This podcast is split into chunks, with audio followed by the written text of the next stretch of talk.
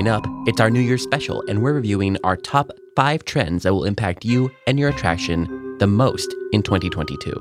From the Haunted Attraction Network, I'm Philip, and this is our weekly episode of Green Tag Theme Park in 30. Green Tag covers the top theme park news from each week.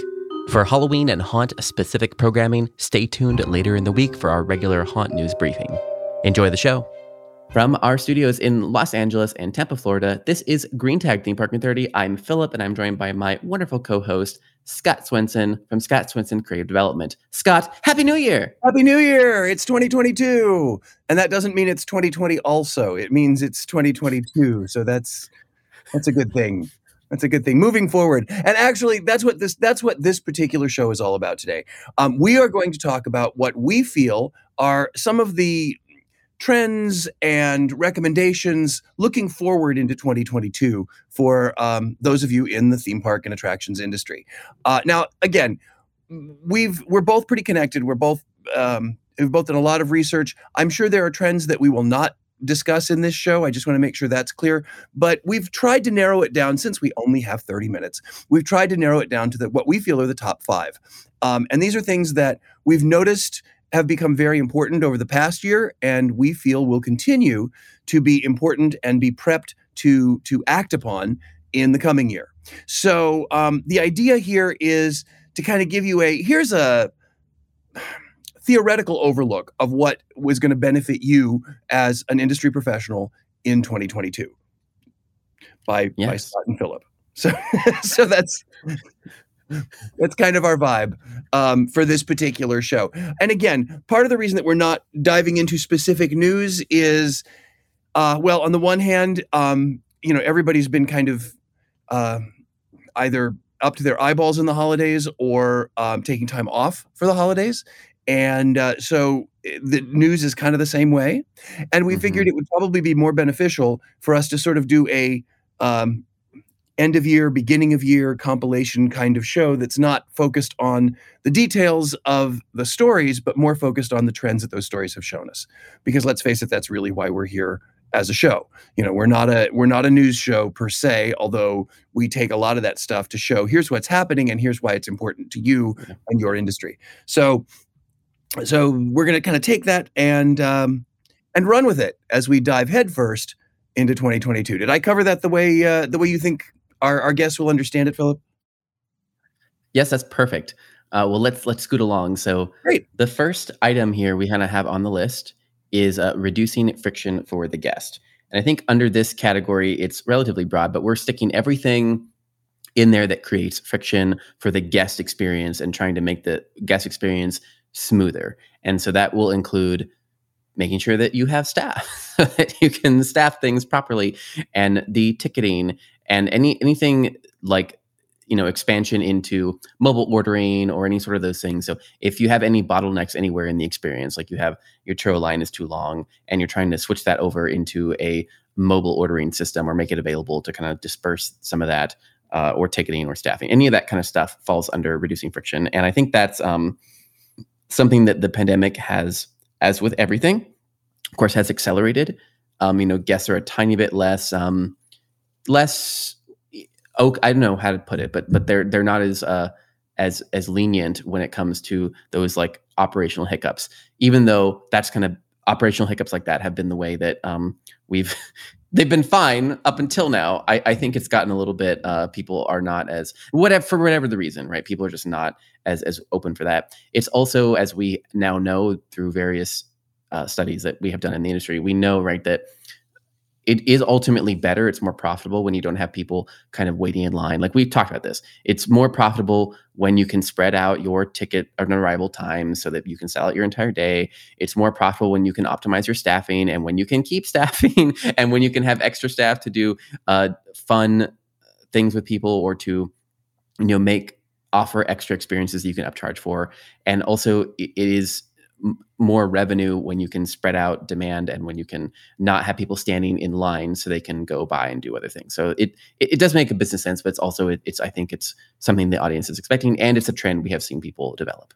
Now, the tricky part of this particular trend, in my opinion, is the tolerance, and what creates the friction is different regionally. the reason I say this is I've got clients all over the United States right now. And for a Christmas event that I worked on up in the Midwest, they don't mind long queues. Guests do not care. They don't mind standing in line waiting for hot chocolate. They don't mind standing in line waiting for Santa Claus. What they don't like is being forced to go in and create a reservation through the app. They don't like that. So that creates friction as opposed to reduces friction. I don't know which is right. It doesn't really matter to me. But what is important to recognize is when we say reduce friction, that means reduces friction from the guest's point of view, not from the operator's point of view. Okay? Yes, you're absolutely right. It is more profitable to have people doing things, creating a virtual queue so that people can actually do stuff and not have to stand in line, not taking money out of their wallets. But at the same time, if that's going to push people away from coming to your attraction, like, for example, in California and Florida, the large theme parks, Disney especially, is pretty much exclusively that. You can't just go to the park. You have to plan out your whole flipping day. And I will be honest, it's one of the reasons I haven't gone back in quite some time. Correct. I don't like to do that. Go back to my gripey episode about that, but I agree with you on that. Yeah. That creates friction. So I think it's important to recognize that when we talk about reduction of friction, you have to take into consideration not just what you as the operator feel, but also what your guests in your area or your region feel. I mean, I will give you an example from one of my clients here in Tampa. We just did a New Year's Eve party. It was called the Crystal Ball at the Vault, which is the same place I do the Vault of Souls for Halloween and the Vault of Love for Valentine's Day. And we kept our marketing down to a minimum. We targeted people who have been to our events in the past, and we did marketing through the restaurant, which is also owned by the Vault, in the restaurant itself to their regular clients. And we decided we want to be the exclusive party that people can't get into. And lo and behold, we sold out with minimal marketing. So what that did when it comes to reducing friction, it made it very simple for us because we didn't have to do a ton of legwork. We basically just reached out to we shot where the ducks were flying, so to speak. And it made it very simple for our guests because they were already familiar with our product. They were familiar with we did online ticketing, but we also had, phone number ticketing as well.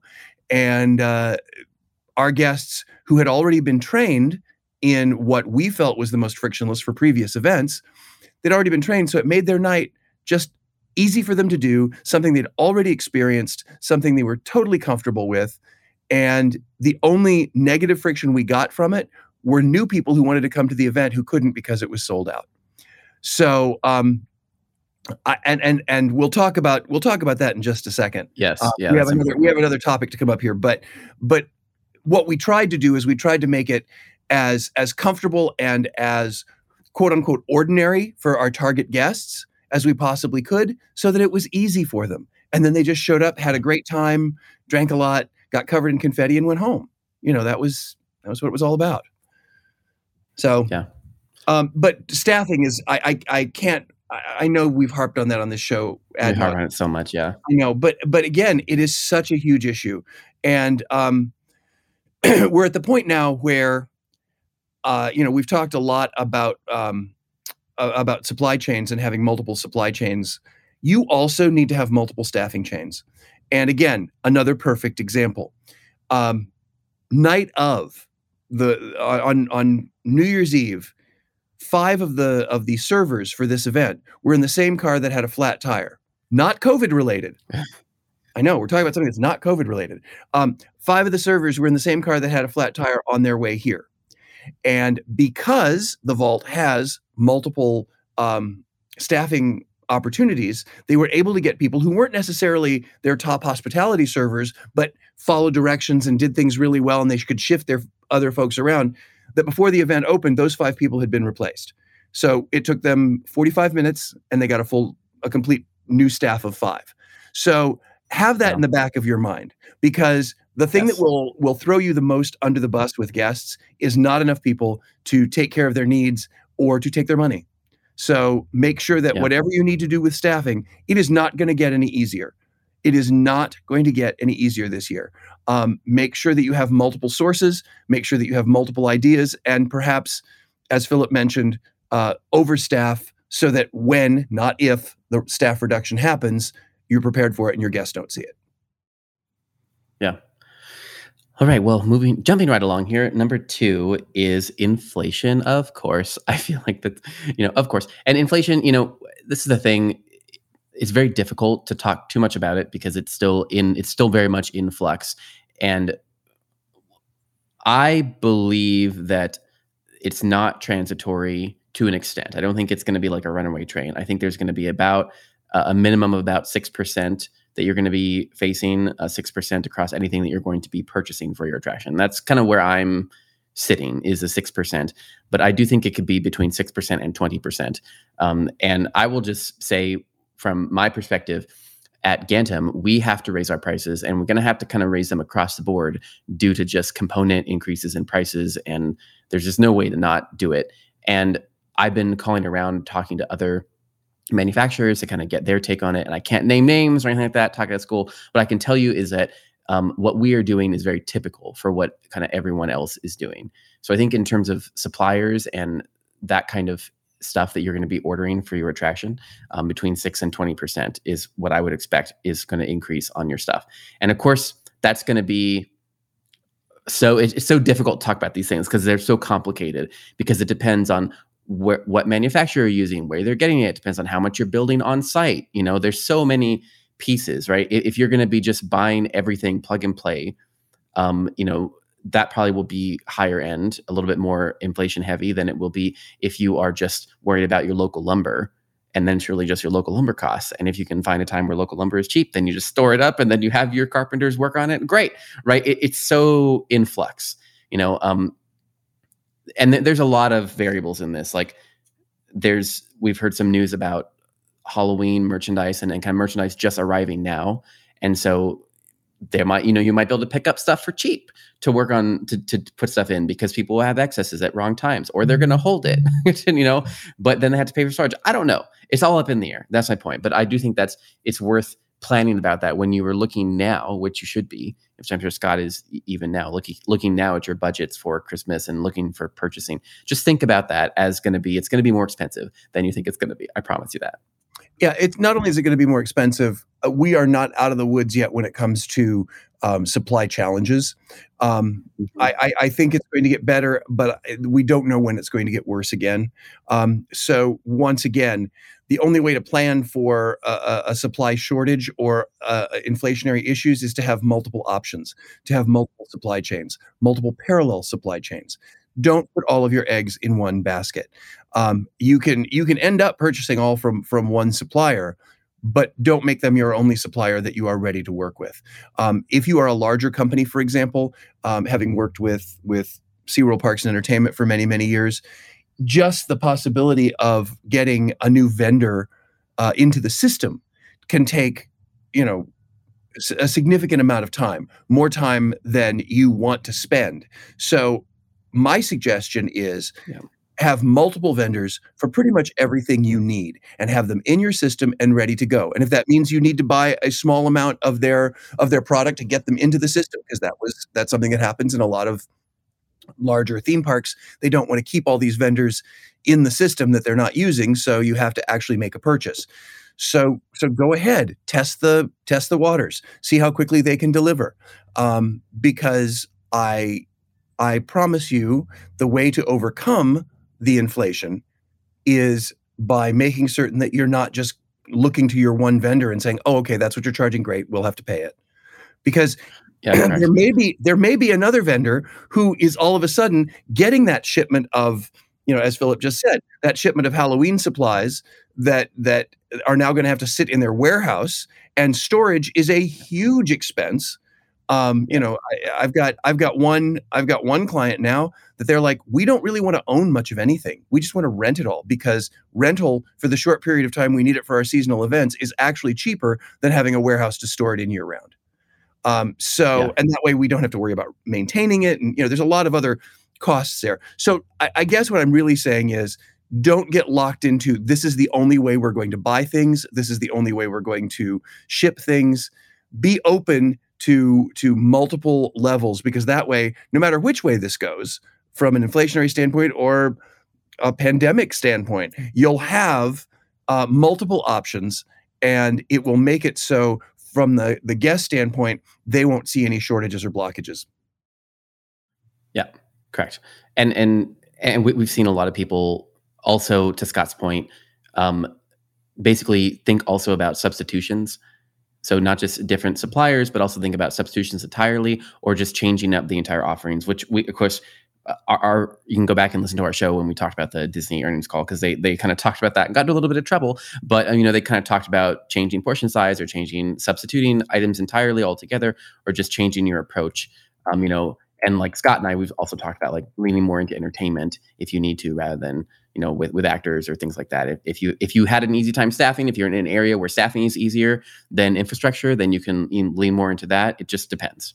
Right. So, okay, our third item is the seasons. All the seasons are starting earlier. And this is kind of a continuation of the previous one, because due to, of course, supply chain backups and all that kind of stuff, we do see the retail stores are putting stuff out on shelves earlier. And we see that customers tend, at least in last year, they were shopping earlier. And the big question is going to be, is that trend going to continue? Are people already buying Valentine's Day stuff? That is the question, right? That we kind of will hopefully know the answer to soon when we get out some of the reports. But the foot traffic reports for this holiday season were much higher in retail locations earlier than they were compared to 2019. And that is kind of what that does, is that triggers the guest to be ready for that holiday, which then if you have your event open earlier than for any of the holidays, it's better for you. And especially if you combine that with the advanced tickets, you will know ahead of time what the demand is like, and you'll be able to staff appropriately so that you're not overbalanced or whatnot. And we see this with Halloween, we see this with Christmas. And now what I'm even noticing for January is the extension to January. Now we're getting Christmas events where they turn off the tree, or they kind of like scoot some of the presents to the side, and they bring out like a giant snowflake. And now it's like 3 weeks of Winterfest, which is really the same as Christmas, but instead of a tree, it's a giant snowflake. I mean, I'm seeing the extension, kind of like by popular demand of events. But on the flip side of that, one like small other example here is, the Knott's show, their big stage show this year, which was a wonderful stage show that they had with full of dancing and music and all that. They had to cancel that a week early for staffing shortages. So it's the same thing we're talking about. They couldn't get the staff to work into January enough to run that stage show. So even though stuff is starting earlier, what that does is go back to what we said previously and just puts more crunch on your staff. If you're going to have your events open longer, then staffing's a bigger challenge. So anyway. Well, and with the events starting earlier or running longer, what this means is planning needs to start earlier. Part of the reason that you run into staffing challenges, at least that I've found, is because there is a last minute choice made to let's extend the show. Well, once you do that, you're having to basically start from scratch, because everybody else, performers, especially in this market right now, are booking themselves so that they go from one gig to the next gig to the next gig. And sometimes those gigs take them out of the market for you, so they're no longer there. I have one performer that her last local performance was my event on New Year's, and as of today, when we are recording this, she's moving to Vegas. So it's one of those you really have. And if we had extended and said all of a sudden, oh, let's do this 3 more nights, I wouldn't have had her. So make your decisions early. That way, when you're offering positions up front, you're actually offering them for what they really are, because those last minute decisions cost money. The other side of it, that Philip said that I think is interesting, is changing a Christmas event into a winter event so that it can run until the middle of January. There are even places that are not doing Christmas events at all. They're just doing winter events. And, when you put a bunch of sparkly lights up on a tree and it's Christmas time and you celebrate Christmas, people think it's a Christmas event, which is fine. Yeah. But you don't have to change anything as it goes into a winter event. There is a local client here in Tampa, the Florida Aquarium, which doesn't really do a specific Christmas event. They do an event the week between Christmas and it starts the week after the week between Christmas and New Year's, and then the week between New Year's and the 5th or 7th or whatever it is. And it's called Snow Days. And it's all about bringing in quote unquote real snow. They have a snow, you know, big snow machine blower that here in Florida, that's huge, you know, because it's 80 degrees during the day and the kids get to go and play in the snow. So they don't even think of it as a Christmas event. Yes, they put up a tree, but what they really focus on is that week between Christmas and New Year's where they're competing with everybody else and they are a local aquarium. So they need to have something unique. So that's part of that expansion as well. But with that expansion comes earlier planning and committing to that expansion early on. I have seen some clients who have had challenges with that because the audiences were not what they anticipated after Christmas. I've also seen audiences that have been having phenomenal attendance after Christmas for their Christmas events. So again, it goes back to what we said earlier. Know your audience. Make the decision based on your audience, not based on any report you've read, not based on what you as the C-suite want. Go to your guests and see what they're doing, not what they're saying they're doing, but what they're actually doing. Track that. Pay attention to that, because that will help you make these decisions. And once you've made them, stick to them so that you won't lose your staff. Yes. Mm-hmm. Okay, so our fourth item here is IP extension. So we have had a lot of stories about this, and maybe we didn't label it as such, but we are doing so now. And I think it's not only is it a trend that we're seeing, but it's also I think we're going to see into the future. And I also think it's a great idea, and it also takes many forms. That's why we're calling it IP extension. So this is not merely coming up with a really interesting piece of merchandise, although that is a great idea, and you should be doing that, which we've talked about ad nauseum. But it could also be stuff like we've talked about, you know, last year even and this year, where attractions are putting together playlists of music and putting them on Spotify, where you can recreate the sounds of the event, but there. It's the podcast stuff. We even talked about, you know, the people making podcasts of history of their attractions. You know, it's anything that takes the stuff from your attraction and allows people to take that out of the attraction with them. So even with Chuck E. Cheese doing a release of their music and taking the characters out on a music tour to do like a Chuck E. Cheese music tour around the community, you know, and we've talked about these all year, and there's great examples all over. And it really comes down to, as the running theme is now, which is understanding your community and the local community and where that you can be a part of that local community and showing up there and what makes sense for you. But IP extension overall is the big thing. And the last point on this isn't just a thing that is attractions only, right? We're seeing IP extension from brands where they are look, we talked about Arcane. That is IP extension. So at the very top, it's Tencent, you know, and then it's Tencent, and then it's, you know, Riot Games, and then it's League of Legends, and then it's Arcane. You're just like 4 levels down, and then they take that and they create it. But essentially, that is Tencent, which is, you know, like the Facebook equivalent in China. It's China's Facebook, essentially, doing a themed experience, you know, which is IP extension. So we're seeing it. Yeah, go ahead. IP extension is nothing new. That's the thing you have to recognize.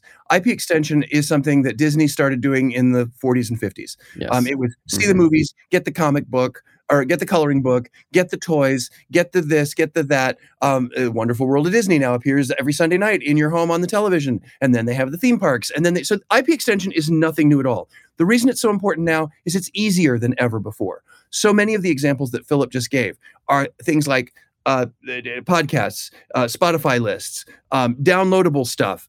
It's all stuff that doesn't require a full warehouse of goods in order for it to happen.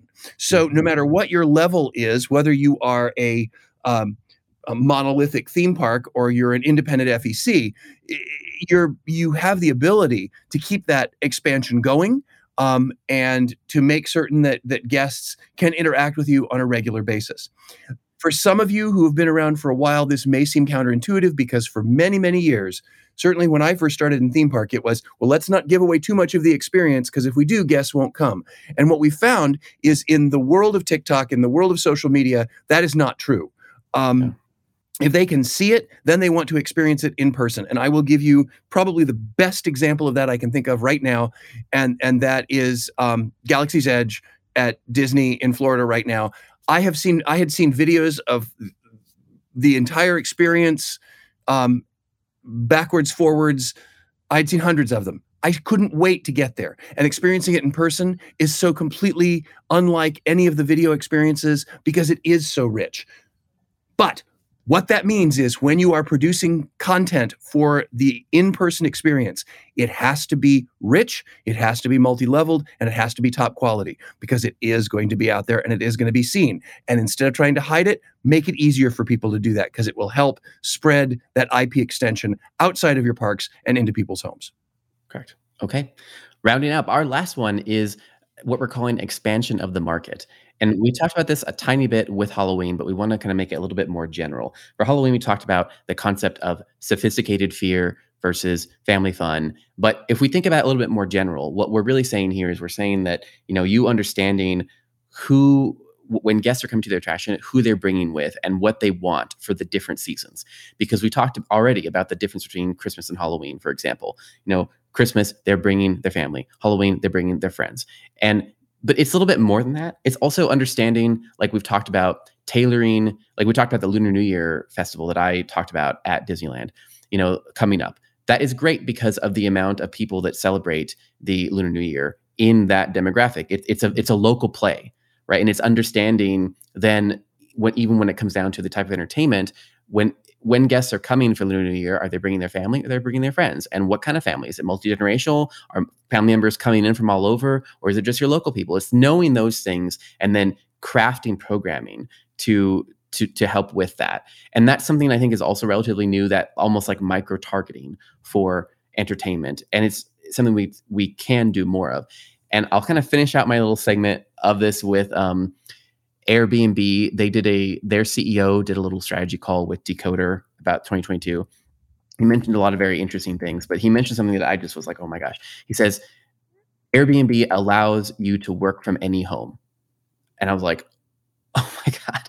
And he talked about how their focus is not only that it allows you to take your Zoom call from any home and to kind of move around more, but they also are focusing on expanding the travel time.